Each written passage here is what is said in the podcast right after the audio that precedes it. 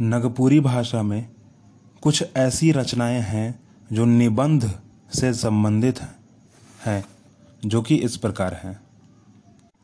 पहला, आमत गुरुआ नौनछर जो कि राम अवतार जी के द्वारा लिखा गया है। दूसरा, फूरस इतक चाखना, जो कि रामता, राम अवतार द्वारा लिखा गया है। तीसरा नेरुआ लोटा उर्फ़ सांस्कृतिक अवधारणा, जो कि डॉक्टर वी प्र केसरी द्वारा लिखा गया है।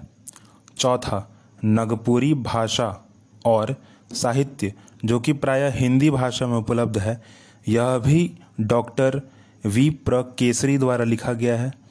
पांचवा, नगपुरी भाषा उद्गम एवं विकास, यह भी हिंदी में भी उपलब्ध है, जो कि डॉक्टर वी प्र केसरी द्वारा लिखा गया है।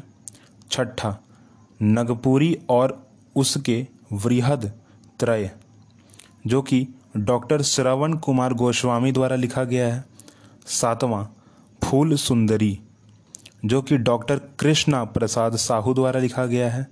आठवां पर कला जो कि डॉक्टर कृष्ण प्रसाद साहू द्वारा लिखा गया है। नवा, ततः नम।